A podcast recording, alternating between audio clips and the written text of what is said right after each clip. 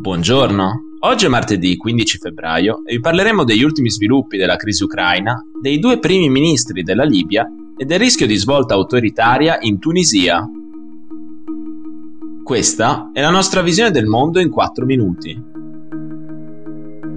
Sembra ormai cristallizzata in uno stato di tensione perenne la crisi in corso tra Russia da una parte e Ucraina e NATO dall'altra. Nei giorni scorsi Kiev ha chiesto a Mosca, tramite l'Organizzazione per la sicurezza e cooperazione in Europa, di giustificare la concentrazione di truppe ai confini nord, est e sud del paese.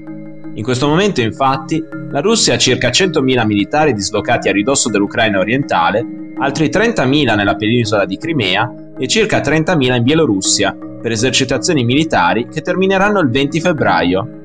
La Russia non ha risposto alla richiesta di chiarimenti, ma è probabile che se questa dovesse arrivare sarà la stessa che ripete da novembre 2021, ossia che è libera di spostare truppe all'interno dei suoi confini o in paesi con cui svolge esercitazioni militari congiunte.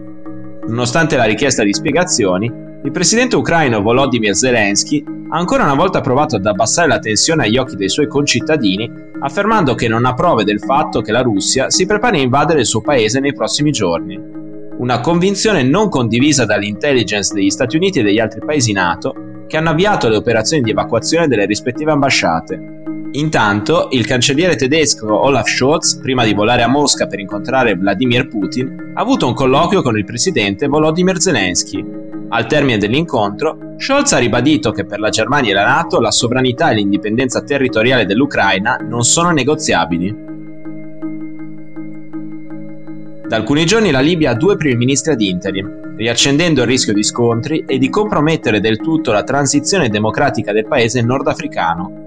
Giovedì, infatti, la Camera dei rappresentanti, con sede a Tobruk, ha eletto per acclamazione l'ex ministro degli interni Fatih Bashaga, unico candidato alla carica rimasto dopo il passo indietro dello sfidante Khaled al-Bibas.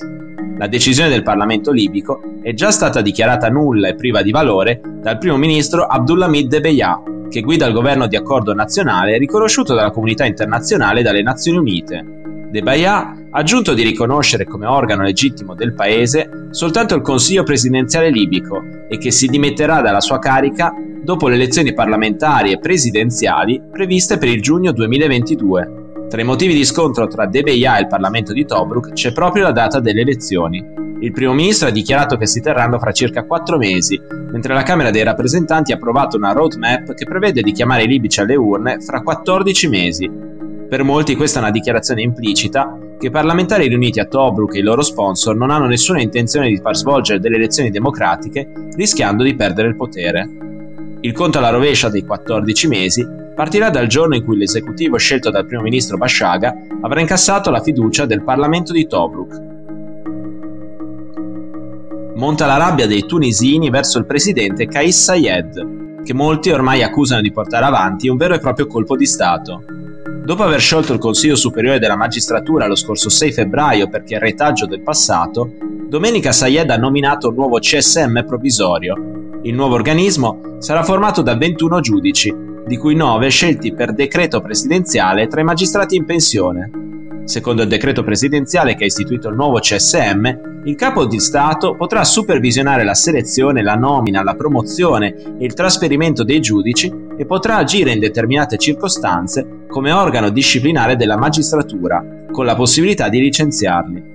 Con il decreto firmato il 13 febbraio, ai giudici tunisini sarà anche vietato indire scioperi o iniziative che possano impedire il normale funzionamento dei tribunali.